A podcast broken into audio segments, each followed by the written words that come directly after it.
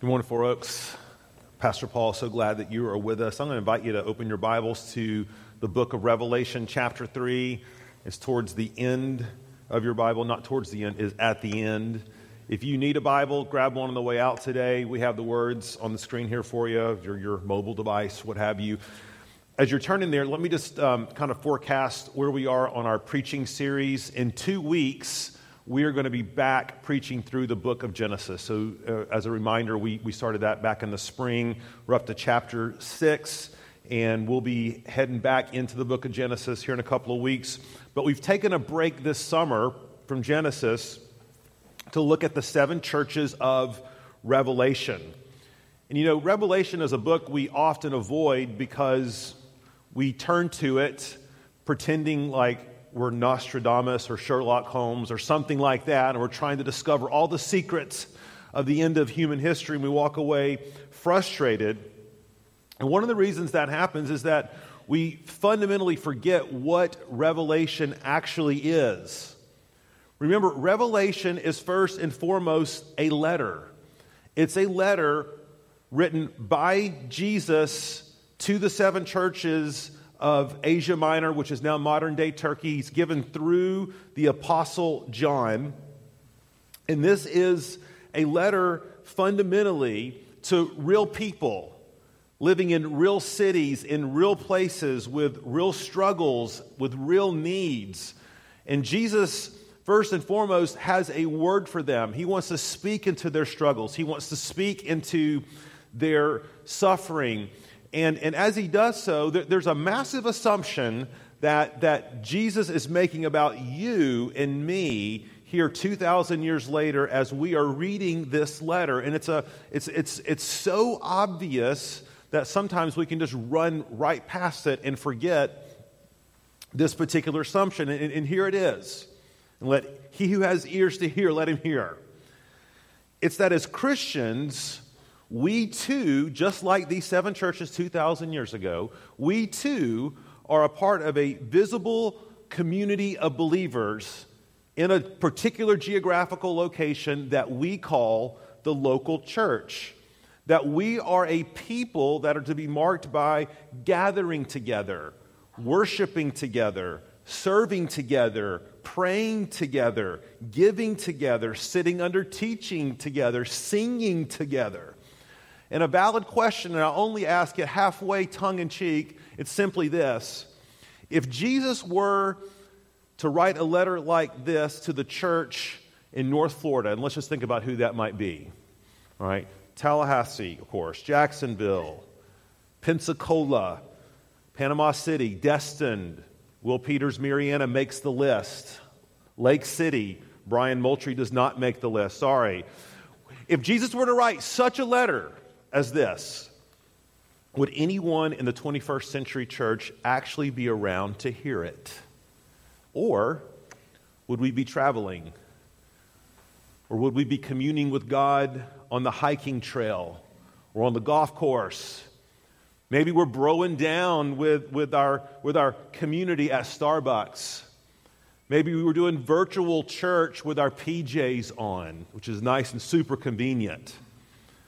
But here's the thing, church Jesus has, in fact, written us a letter. It's right here. And he calls us as a community of believers in a particular time and place to study God's word together. Eugene Peterson, who is now with the Lord, was a pastor, um, wrote a ton of great books. I love this quote that he has in his, his book, Reversed Thunder, about community in the church. He says this it is assumed that Revelation will be read and heard in church.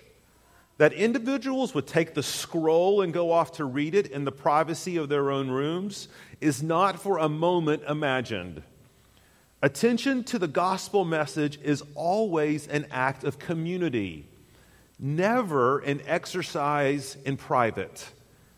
A believing community is the context for the life of faith. The gospel pulls us into community. One of the immediate changes that the gospel makes is grammatical. We instead of I, our instead of my, us instead of me. Now, Here's a question for us as this series draws to a close over the next week or so and we head at full steam ahead right into the fall. Here's the question What would it take for you? What would it take for me? What would it take for us when it comes to our walk with Christ to transform the I and the my and the me of our spiritual lives into the we and the us and the our? Folks, I'm, I'm going to make an appeal to us this morning. And I make this appeal not because I'm a pastor and I think you should, quote unquote, come to church. I make this appeal because the reason I am a pastor is that I believe in this stuff. I believe in the centrality of the body of believers studying the Word of God, communing around the Word of God. Let me make an appeal. What would it take to run after the family of God this year. For, for the family of God, the local church, to be the hub of your spiritual life. What would, it, what would that look like? What would that look like to make, and it doesn't have to be Four Oaks. You may be, Pastor Paul, I don't like Four Oaks. Go find a church you like. Okay, that's not the point. The point is, do you have one? a family, a body of believers, people you can worship together and serve and give and be generous and have community and all these things we've been talking to you about in the fall with re-engage this and reboot that and it, it's, it's all for that purpose that you would find life in the family of god because we need each other and, and, and Jesus takes his, time, his, his, a turn here. Isn't it interesting? The very last book of the Bible, seven churches. It's, it's, it's, symbolic in so many ways. It means completeness. It means it's to the church all time. Jesus wants to give us a word as the people of God, not merely as individuals. See, at the church in Philadelphia, and very much like us, they were a discouraged group. They were a, a spiritual minority. They were being pressed in from, from both the cultural elites and the religious elites. They were, they were out of step. They were, there, there was constant pushback against their faith. And they needed to hear a word as the people of God. And this is what Jesus gives them. It's what he gives us here today, 2,000 years later. So we're going to be in Revelation 3, beginning in verse 7 this morning, the church in Philadelphia. I'm going to invite you to stand if you can, willing, able. We're going to read God's word together. Jesus is speaking, and he says, And to the angel of the church in Philadelphia, write, The words of the Holy One, the true one, who has the key of David who opens and no one will shut, who shuts and no one opens. I know your works. Behold, I have set before you an open door, which no one is able to shut. I know that you have but little power, and yet you have kept my word and have not denied my name. Behold, I will make those of the synagogue of Satan who say that they are Jews and are not, but lie. Behold, I will make them come and bow down before your feet, and they will learn that I have loved you. Because you have kept my word about patient endurance, I will keep you from the hour of trial that is coming on the whole world to try those who dwell on the earth. I am coming soon. Hold fast what you have so that no one may seize your crown. The one who conquers, I will make him a pillar in the temple of my God. Never shall he go out of it, and I will write on him the name of my God and the name of the city of my God the new Jerusalem, which comes down from my God out of heaven in my own new name. He who has an ear to hear what the Spirit says to the churches. Let's pray. Heavenly Father, we're, we're now asking you, I'm asking you to do what only you can do, and that's to write this word on our hearts. Lord, your word is living and active. It's sharper than any two edged sword. And Lord, we, we need you to speak into our lives. We are just like the, the churches in Smyrna, and Laodicea, and Philadelphia, and Ephesus. Lord, we're, we're, we're like all of them. We, we need your encouragement, we need your correction. Most of all, we need you. And so, Lord, Bless that as we unpack it today, this word to us. In your name we pray. Amen. You may be seated. They called Philadelphia at the time Little Athens, not a restaurant, okay, but Little Athens. It was a cultural hub, believe it or not. It was actually called the gateway to the east. So if you look on a map, and the trade routes that went from east to west across Asia Minor and then into Greece and um, to the Orient, they all ran right through Philadelphia. And so, it, as you can imagine, it attracted a number of cultural elites. It was a wealthy town. It was, uh, it was, uh, it was a cosmopolitan town. It was sophisticated. There was, a, there was a certain air about things. It was the place to be. And like all places like that, and, and 21st century America is very much this, there was immense pressure to adopt the worldly values of the city. This was sometimes like overt pressure. And we've talked about this like with the trade guilds, you couldn't buy and sell unless you were worshiping gods and practicing sexual immorality. Sometimes it was just more implicit like the air that you breathe. that was just always around you. We, we, in fact, we saw it this week, didn't we? For all of you old Saved by the Bell fans, AC Slater, aka Mario Lopez, um, Hollywood actor, was being interviewed, and he had the audacity to say that he didn't think three year olds um, were necessarily the, in best position to determine their own gender at that age and you would have thought that he had advocated cannibalism, right? Um, it, I mean, social media was on fire. Um, I'm, I'm surprised Mario himself didn't get set on fire. And what was interesting about all this cultural pressure that came to bear is that how quickly he walked it back, right? With the apology and the publicist statement and all those things, because there's immense pressure, is there not? His, his livelihood, and I'm not picking on him, this is, this is something we all feel, we all wrestle with. This was the situation with the church in Philadelphia. Now, what was interesting about this church is not only were they being persecuted by the cultural elites, they were also being persecuted by the religious elites. As is sometimes in the case in big cities, there was a, there was a huge class, uh, a, a Jewish population with a synagogue that was right there. And here come these strange Christians professing strange things and eating the body and blood of Christ. And of course, this was blasphemy. This was something to be squashed at all opportunity. And so they were kicked out, ostracized, these Jewish, some of these Jewish Christians from the synagogue. And they were, they were, they were getting it from both sides. And so when Jesus tells them in verse 8, look there, he reminds them that they have little power. Little power. Literally, they were weak. They knew exactly what Jesus was talking about. Now, when, when, when Jesus tells them that they are weak, he do, he's not talking about spiritually speaking. In fact, we see over and over he commends them for keeping his word for patiently enduring, for being faithful. Do you know this is only one of two churches in, in the book of Revelation where no correction is given because no correction is needed? Can you imagine? Jesus wanted to commend them for their faithfulness. So when he says that they are weak, what he means is that they were small. They didn't have a ton of resources. They didn't have this huge platform for ministry. There was not a lot of standing in the culture. There was, they didn't exert, outwardly speaking, a lot of influence.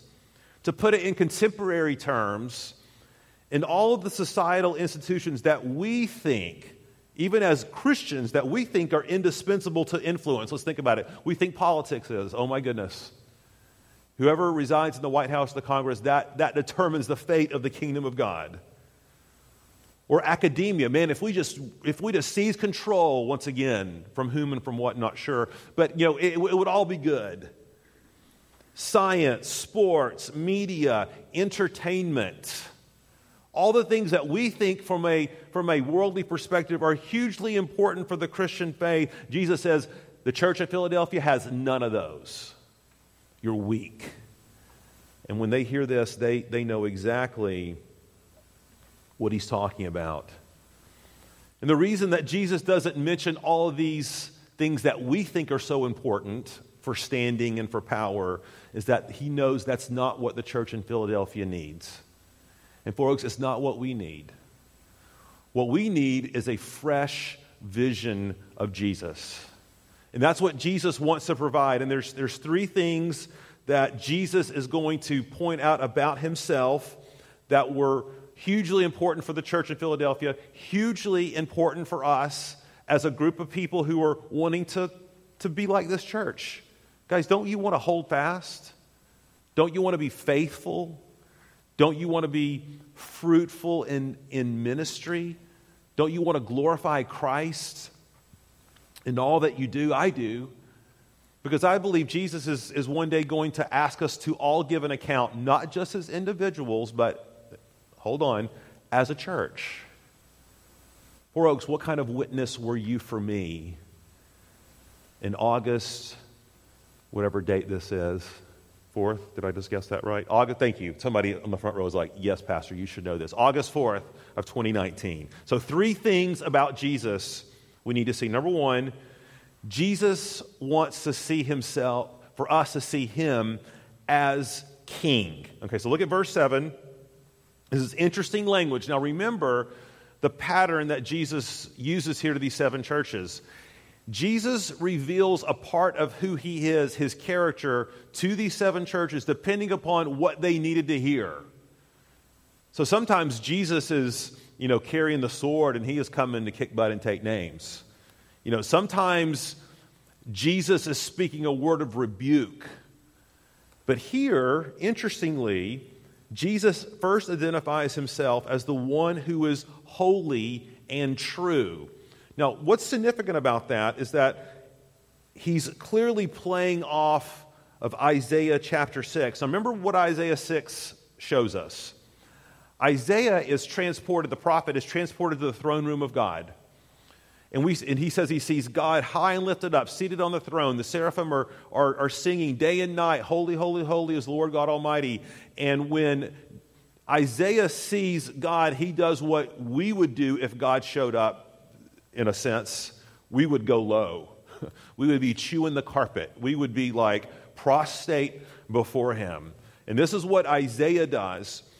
But what's interesting about this vision is that when we get to Revelation chapter 4, we, we, we, won't get to it in our study, but when you read Revelation, you get to chapter 4, this very same image is given to us of God on his throne, the seraphim singing, Holy, Holy, Holy, all the elders and the apostles bowing down before Jesus. But what we find out is who it is that's really on the throne. Do you know who it is? It's Jesus. The vision that Isaiah saw on the throne was Jesus. The vision that John sees in Revelation 4 is Jesus. And, and, and, the, and the imagery is not, it's not a mystery here. Jesus wants to remind them, he wants to remind us, regardless of whatever else is happening in the kingdoms of the world out there, be rest assured that I am reigning on my throne. I am sovereign, I'm in control, nothing surprises me. I didn't doze off in the middle of the night and like miss my watch. All the things that are happening, both good and bad, didn't take me by surprise.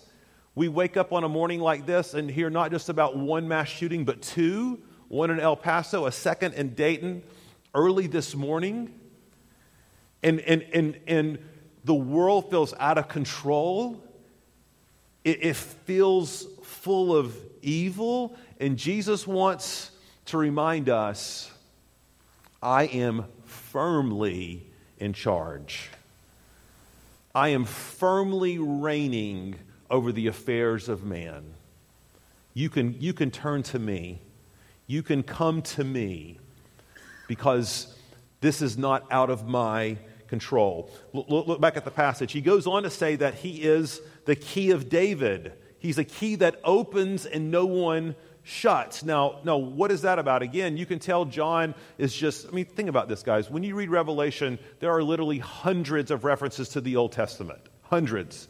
And Isaiah is one of, of one of John, Jesus' favorite books to quote from. And so, so this is actually a quote from Isaiah 22. Let me read it, and then we'll talk about why he uses this imagery, the key of David that opens and no one shuts. So it says, In that day I will call my servant Eliakim, the son of Hilkiah, and I will clothe him with your robe, and will bind your sash on him, and will commit your authority to his hand.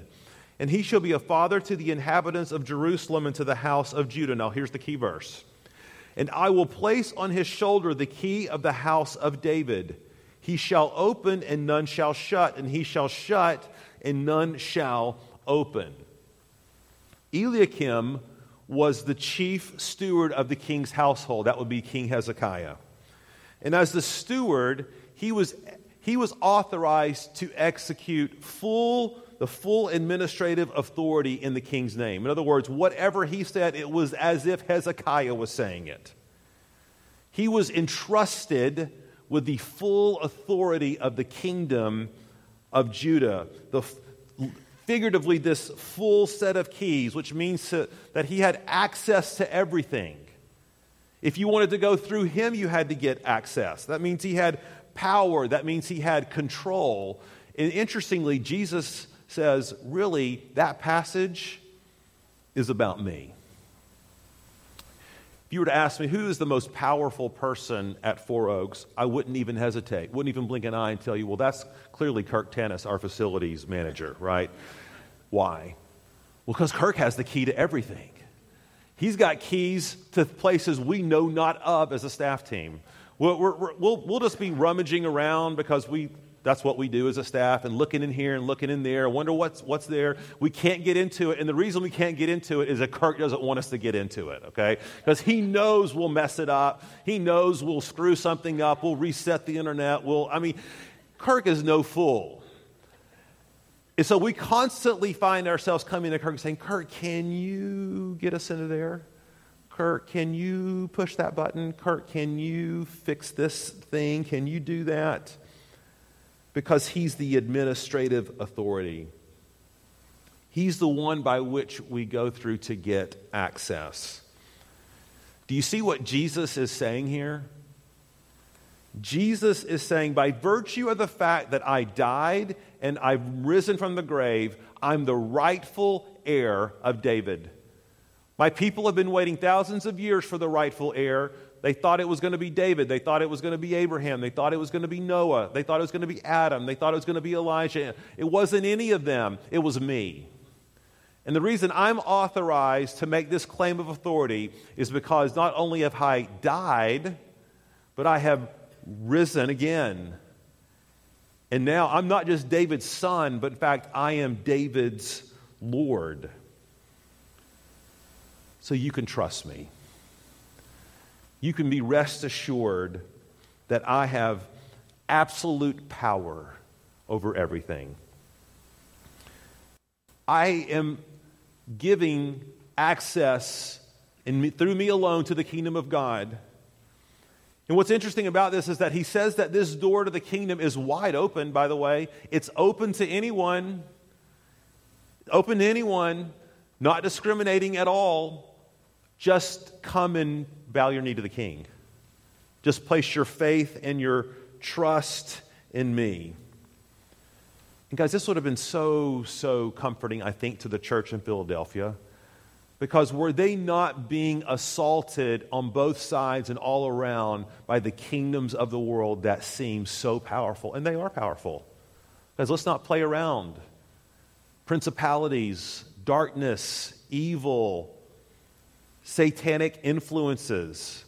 These are all very real things in our world. But, but Jesus wants to remind us of something. Psalm 2 2. David, interestingly, wrote this. He said this The kings of the earth say to themselves, and the rulers take counsel together against the Lord and against his anointed, saying, Let us burst their bonds apart and cast away their cord from us. Doesn't it feel like that so many times? People just casting away any restraint, any authority from the God of this universe. Jesus is not troubled. What does it say here? He who sits in the heavens laughs. The Lord holds them in derision. I've asked you this kind of question before. I want, to come back to it. But where in your life today do you need a fresh vision of Jesus on his throne? Do you, do you realize that Jesus is on the throne in your marriage or your ministry or with your kids? Do you know that Jesus is on the throne in your business, with your roommates, with that class you're taking at FSU or FAMU or TCC? Do you know that Jesus is on the throne in your body, which even now is betraying you? Where do you need a fresh vision of the reign of Jesus. The church in Philadelphia needed it. We need it. So, the first thing that Jesus reveals himself as is king. The second thing he reveals himself as is the temple. Now, look, look at verse 9 and want to kind of unpack this and walk through it. In verse 9, Jesus says, Behold, I will make those of the synagogue of Satan who say they are Jews and are not, but lie. Now, little, little backdrop here. So you have Old Testament Jews who were worshiping God, and they would worship in the synagogue when they were away from Jerusalem. If you're in Jerusalem, you worshiped at the temple. And we know that the temple, the synagogue, was the center of religious life. It was where the very presence of God resided. And, and that's why Gentiles could not come into the temple or the synagogue. Okay, only the people of God God's chosen people, the Jews. Well, when, when Jesus shows up, and this was actually not new, it was prophesied all throughout the Old Testament. But when Jesus shows up, he says, No, no, no, no, no. It's not based upon ethnicity or, or, or socioeconomic status or where, you know, who your daddy was or who your mama was or what church you grew up in. None of that determines citizenship in the kingdom of God. Citizenship is determined by faith in me. So if you're, if you're calling yourself a Jew, God's chosen person, the only chosen people now are those who are found in Jesus Christ. That's why Paul calls us the children of Abraham. Remember that song you did? I did, little father Abraham. Okay, it's like, but he's not my father. Yes, he is spiritually. And so, and so these people who are saying, we're the real people of God, we're the real Jews, and Jesus is like, no, no, no. No. You belong to me if you've come through my door if you're part of my family, if you've placed your faith in me. Now, when this happens, now this is what's, this is what's cool. He says, You don't need the temple anymore, you don't need the synagogue. See, to be cast out of the synagogue in the Jewish tradition, that's like excommunication. That's like you don't get the invite to the family Thanksgiving. I mean, that, that's the whole kit and caboodle. You were set outside the camp. You were wandering in the wilderness. You were set outside the people of God. And Jesus says, wrong category. Because if you know me, guess what? You don't need the temple. And the reason why is because I'm the temple.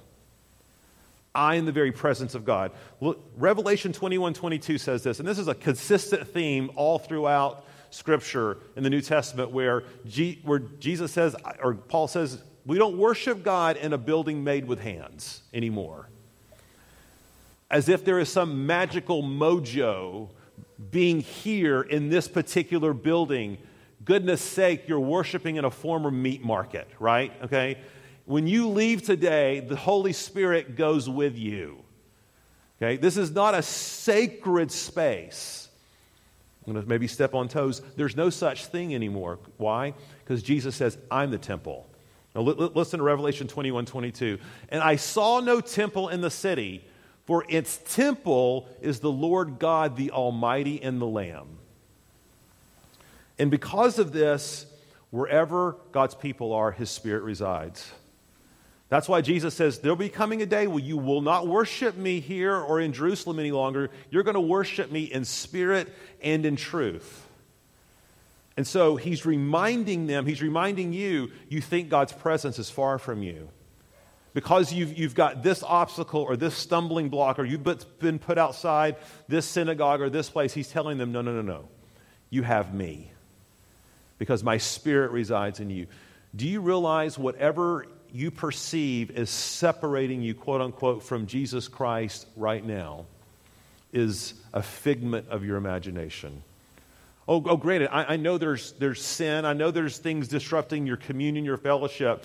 But I'm talking about a theological reality that there is no condemnation for those who are in Christ Jesus. And I want you to think about this promise from verse 12. This is an amazing promise.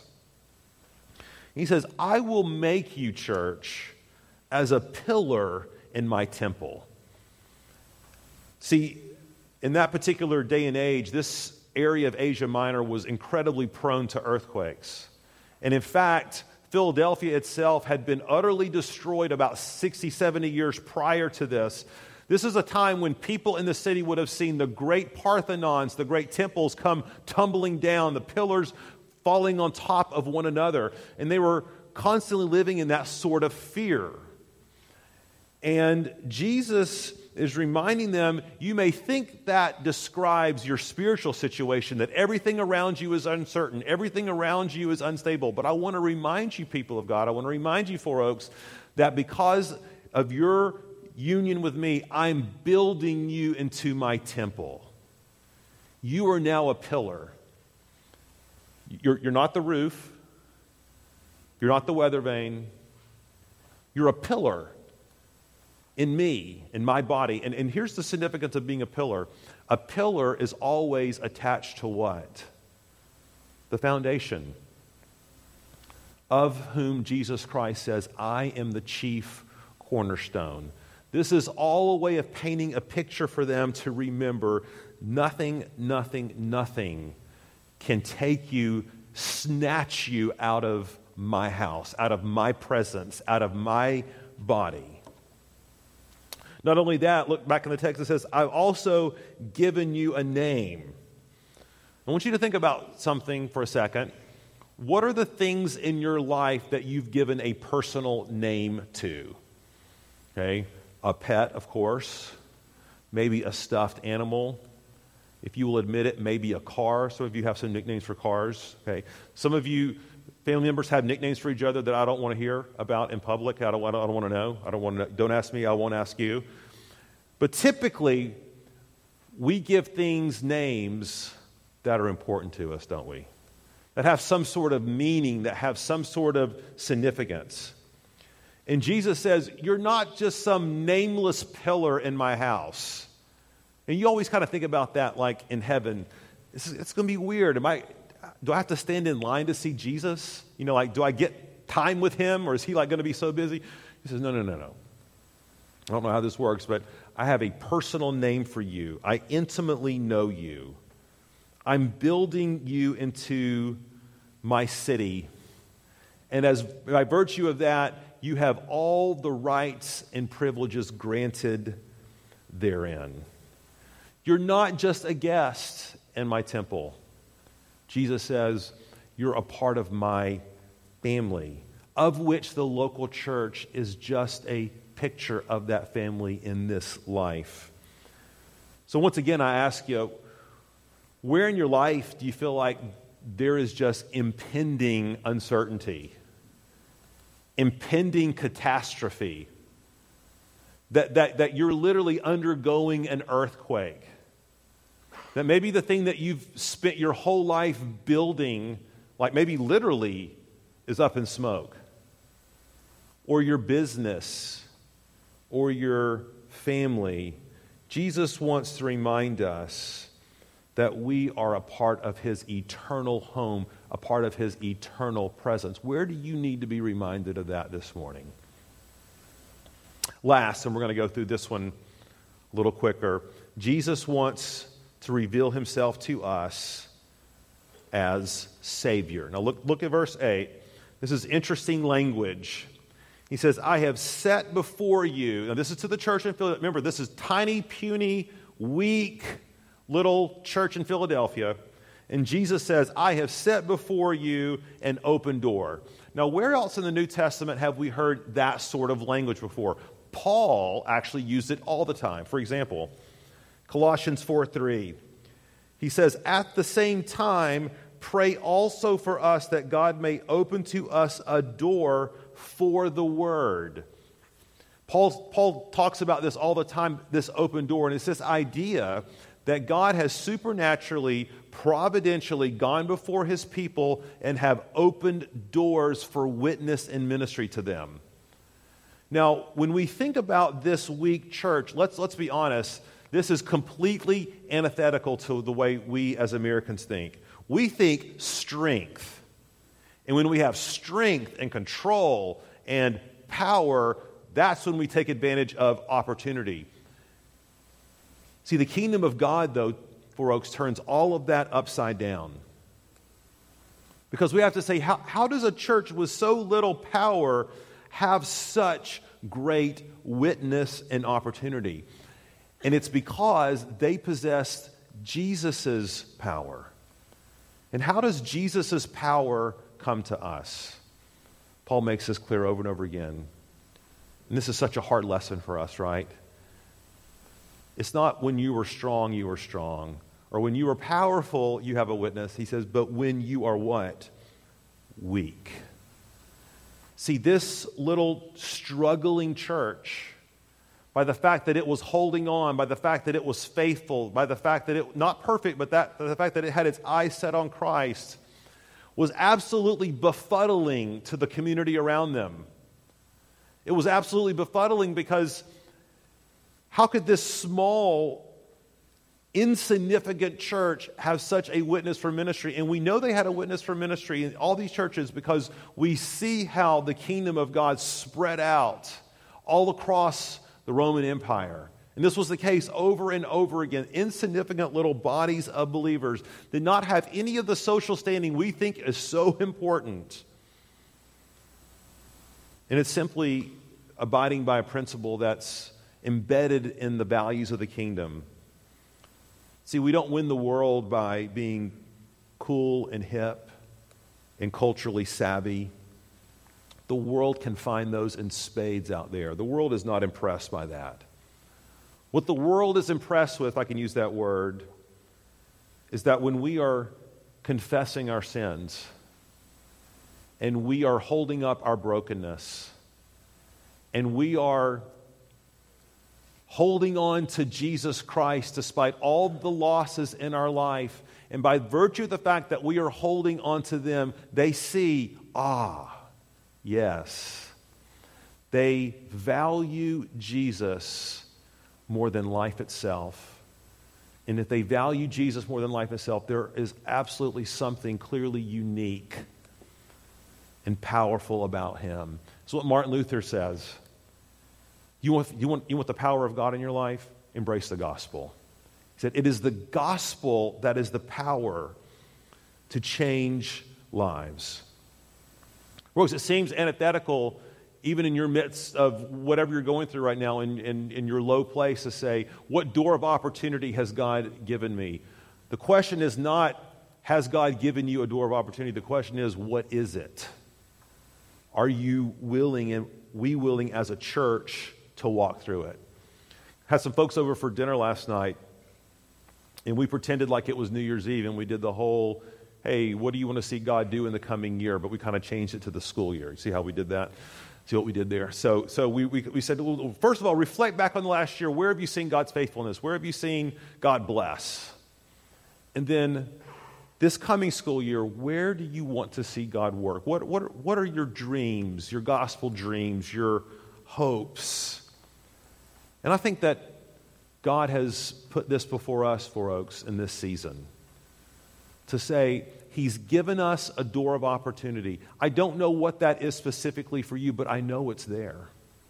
I know it's there for us as a church.